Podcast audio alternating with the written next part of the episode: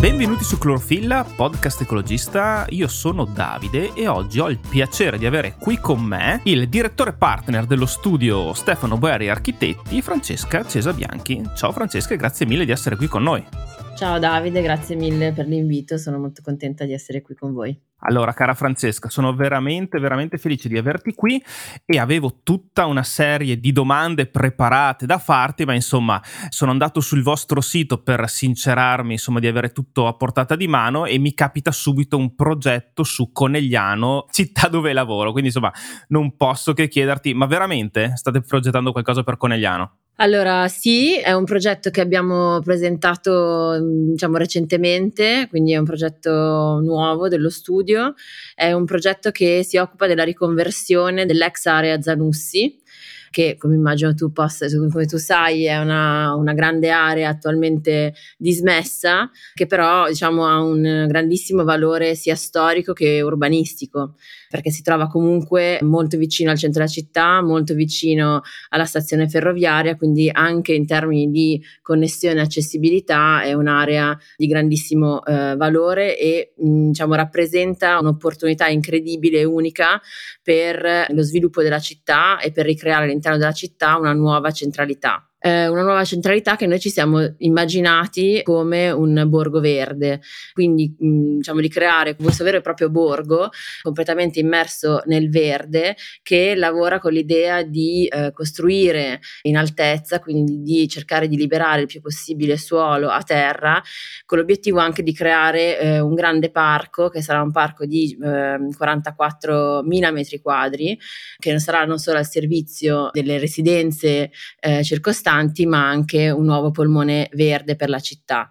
ci siamo immaginati eh, un borgo che sia anche sostenibile, quindi che grazie alla, alla, presenza di pannelli fotovoltaici permetta di ridurre i consumi e quindi di permettere l'efficientamento energetico. Eh, ci siamo immaginati un borgo che sia in grado di eh, raccogliere sulle coperture degli edifici l'acque piovane. Ci siamo immaginati appunto un, un borgo verde che sia in grado di ridurre le temperature all'interno della città e in qualche modo combattere il cambiamento climatico assorbendo la CO2. Ci siamo immaginati anche un, un, borgo dove la mobilità costituisce un, un elemento fondamentale, quindi una, una mobilità sostenibile, elettrica, lenta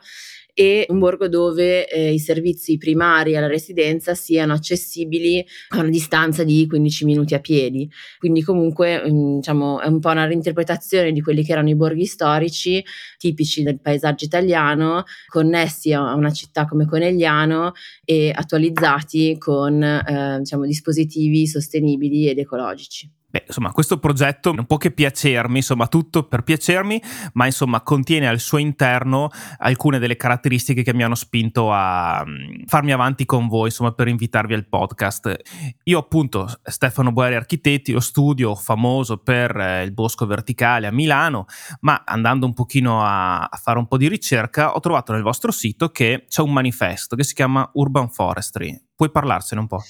Sì, certo. Um, il manifesto di Urban Forestry è un manifesto che è stato, diciamo, redatto dallo studio da Stefano Boeri Architetti per il primo forum mondiale sulle foreste urbane, che è un forum promosso, che è stato promosso dalla FAO a Mantova nel 2018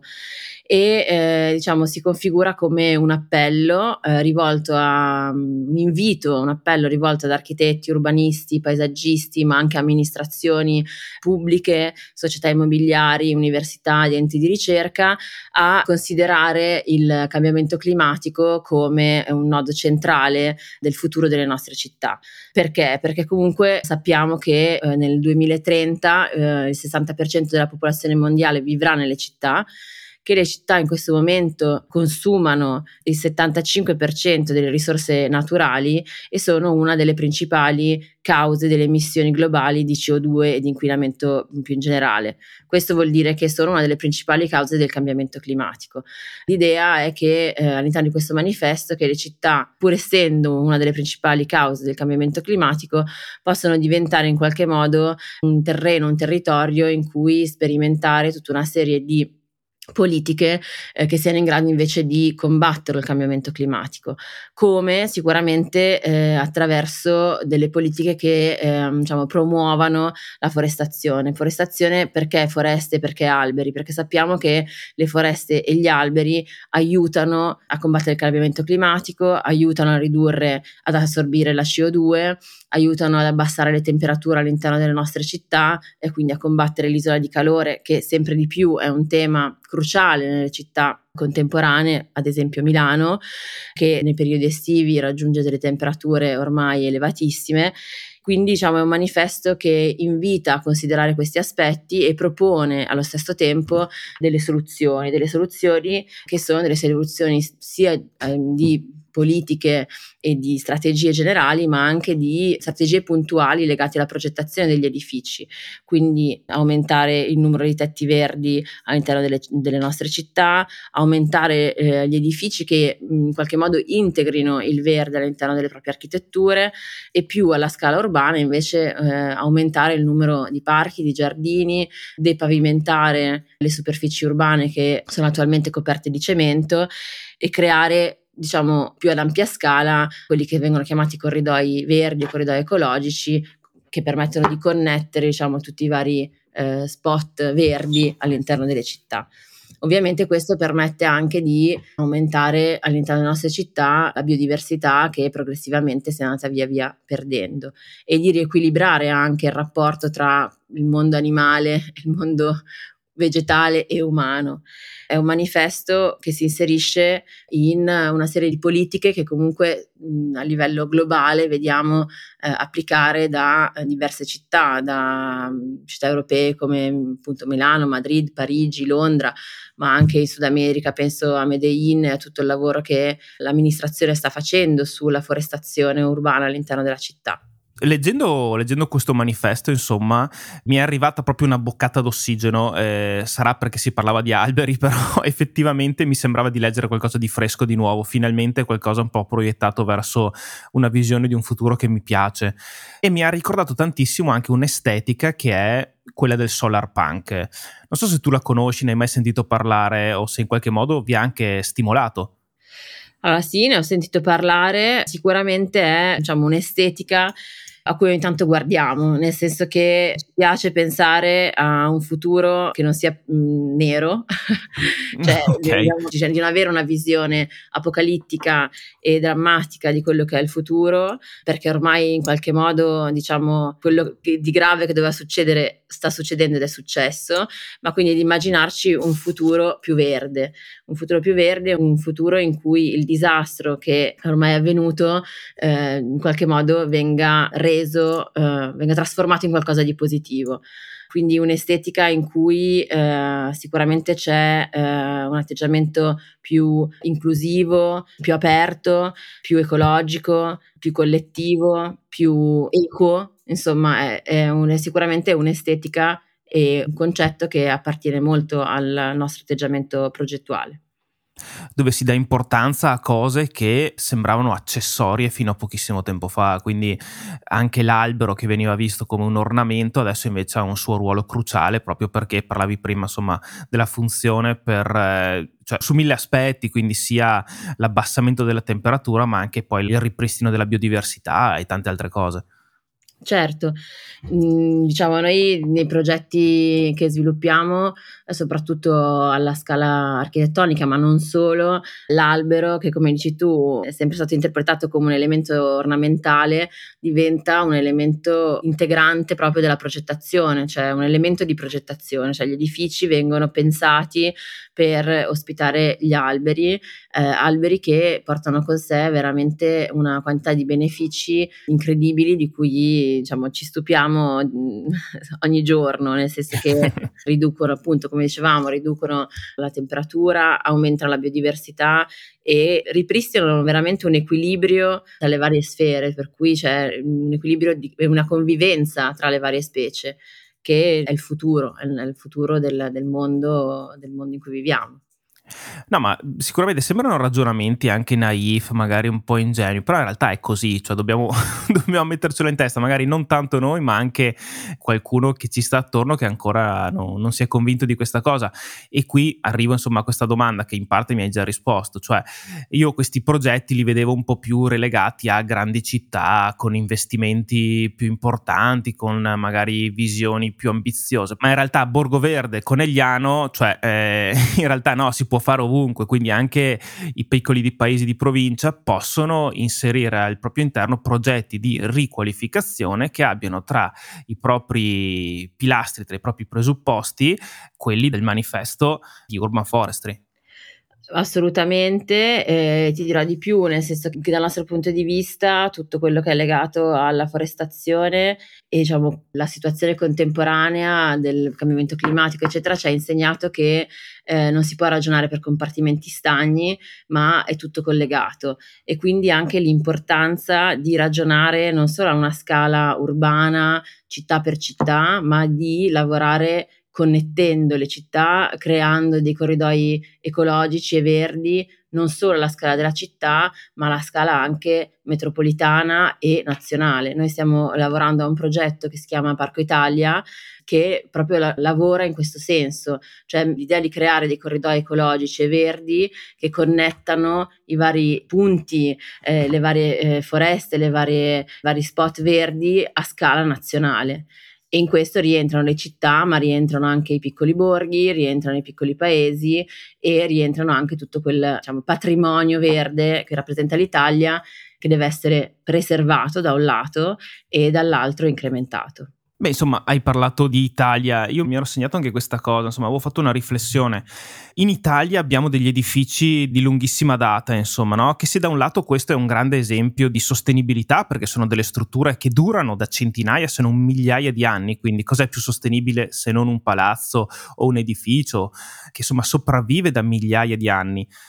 Allo stesso tempo siamo un po' incapaci di guardare oltre questo patrimonio che abbiamo attorno e quindi tendiamo a preservarlo, ma allo stesso tempo a non fare un passetto avanti, rendendoli magari più efficienti dal punto di vista energetico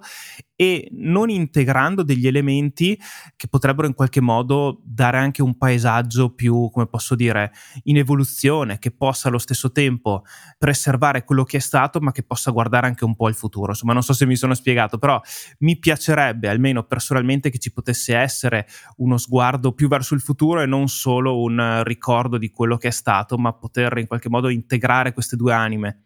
Allora, il tema del patrimonio edilizio esistente in Italia è sicuramente uno dei temi cruciali per lo sviluppo delle nostre città e anche diciamo, che guarda al uh, cercare di limitare il consumo di suolo, nel senso che eh, noi in Italia abbiamo 14 milioni di edifici e 4 milioni al momento sono eh, degradati, energivori, in parte abusivi o comunque abbandonati. Ecco, la riconversione di questi edifici eh, abbandonati in qualcosa di più sostenibile, innovativo, è sicuramente un'attività fondamentale che andrebbe incentivata all'interno delle nostre città. E poi ci sono invece tutti quegli edifici eh, che sono attualmente abitati e in uso, che purtroppo fanno ancora parte di un patrimonio immobiliare costruito tra gli anni 60 e gli anni 80, che sostanzialmente è rimasto invariato eh, in termini di classi energetiche di qualità architettoniche fino ad oggi, per cui comunque anche su quel patrimonio sarebbe molto interessante intervenire e fare eh, dei progetti per eh, riattualizzarli e integrare tutti quelli che sono appunto questi sistemi legati alla sostenibilità. Ok, adesso andiamo un attimo fuori dall'Italia, ci spostiamo a Cancun.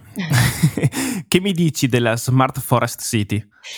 Allora, dunque, beh, la Smart Forest City di Cancun è un progetto che abbiamo sviluppato un paio di anni fa. È un progetto che insiste su un'area vicino a Cancun che era già stata completamente deforestata per realizzare uno dei più grandi centri commerciali del Sud America. Poi, fortunatamente, eh, questo programma è sfumato e quindi insomma, noi siamo stati chiamati a pensare a una nuova città. È un, un progetto piccolo, insomma, una cosa che sì. Esatto.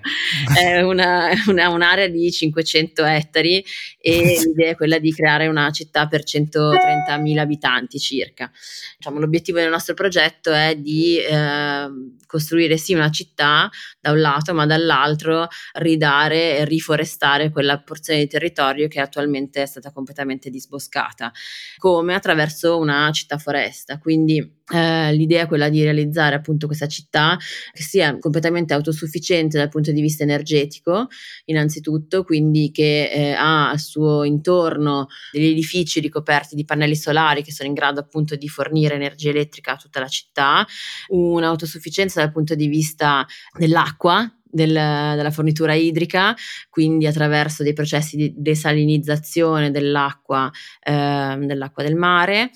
e in parte abbiamo anche inserito una serie di eh, serre che possono produrre cibo cercando di guardando anche a una sorta di autosufficienza eh, alimentare. L'idea è stata quella di, per quanto riguarda la vegetazione, di, di immaginarci questa città come un grande giardino botanico, quindi di eh, diciamo, lavorare con delle specie autoctone ma non solo e di diciamo, cercare di spingere e utilizzare anche delle specie eh, abbandonate eh, in via di estinzione e quant'altro. Per quanto riguarda gli edifici, ci siamo immaginati una città che si costruisce, si costruirà intorno a tre grandi polarità, che saranno delle università e dei centri di ricerca L'idea è quella che comunque queste polarità diventino un po' dei, dei, sottocentri, dei piccoli centri all'interno della città, sempre con l'idea della città dei 15 minuti, quindi che tutto sia raggiungibile a piedi o comunque in bicicletta in breve tempo. Per quanto riguarda la mobilità, anche in questo caso ci siamo immaginati una mobilità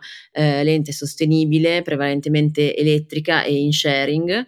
e anche in questo caso gli edifici che ad oggi noi abbiamo progettato come linee guida, l'idea è quella di spingere molto verso edifici che integrino o nelle facciate o nelle coperture il verde e la vegetazione. Secondo te quale potrebbe essere una chiave per favorire la forestazione urbana? Eh, rendere desiderabile da parte di tutti questo tipo di soluzione oppure secondo te c'è qualche altra leva che potrebbe effettivamente fare la differenza? Bah, eh, dunque, sicuramente la, il tema della forestazione urbana è un tema che è diventato parte integrante delle discussioni sia nel mondo immobiliare che nelle amministrazioni pubbliche. Quindi diciamo c'è sempre di più una grandissima attenzione verso questi temi. Come incentivarli? Sicuramente rendendoli interessanti anche dal punto di vista economico e spiegando sempre di più e con più insistenza quanto il verde dia effettivamente dei benefici a 360 gradi, quindi dei benefici economici, ma dei benefici di salute, dei benefici ambientali, dei benefici legati appunto al, al calore all'interno delle nostre città, alla vivibilità delle nostre città, all'attrattività delle nostre città, quindi spiegando e facendo sempre di più capire come questi aspetti siano veramente fondamentali da tanti punti di vista. Allora Francesca, prima di chiederti un consiglio di lettura volevo ricordare a tutti che Clorofilla è un progetto indipendente che ci trovate sui principali social. Se volete supportarci potete lasciare una recensione dalla mm, piattaforma podcast da cui ci state ascoltando oppure valutare una donazione su www.clorofilapodcast.it o sul link in descrizione. Allora, cara Francesca, avresti un libro da suggerirmi? Allora sì, è un po' scontato, è un libro che abbiamo eh, pubblicato come studio eh, l'anno scorso, si chiama Green Obsession è un libro molto interessante, mm, non solo perché vabbè, racchiude i progetti dello studio, ma eh, al suo interno tutta una serie di interviste e interventi di persone che da anni si occupano di questi temi. Quindi è sicuramente eh, un libro veramente interessante che eh, anche quest'anno ha vinto il premio delle UN SDG Action Award, quindi diciamo è stato anche un, un grande riconoscimento per il lavoro fatto. Beh, vedo un sacco di nomi interessanti, tra cui anche Davi Copenava Yanona, esatto. Yanomami, che comunque insomma... Esatto, ah. esatto, esatto. Quindi, diciamo, sono, eh, ci sono, è un libro che raccoglie delle interviste molto interessanti di persone che lavorano sul tema da tantissimi punti di vista. Beh, Francesca, che dire, grazie mille e dai, vi aspetto quando arrivate negli anni, insomma, dai, vi aspetto Ci vediamo. Va bene. Va bene. Grazie mille, è stato un piacere. Grazie, ciao.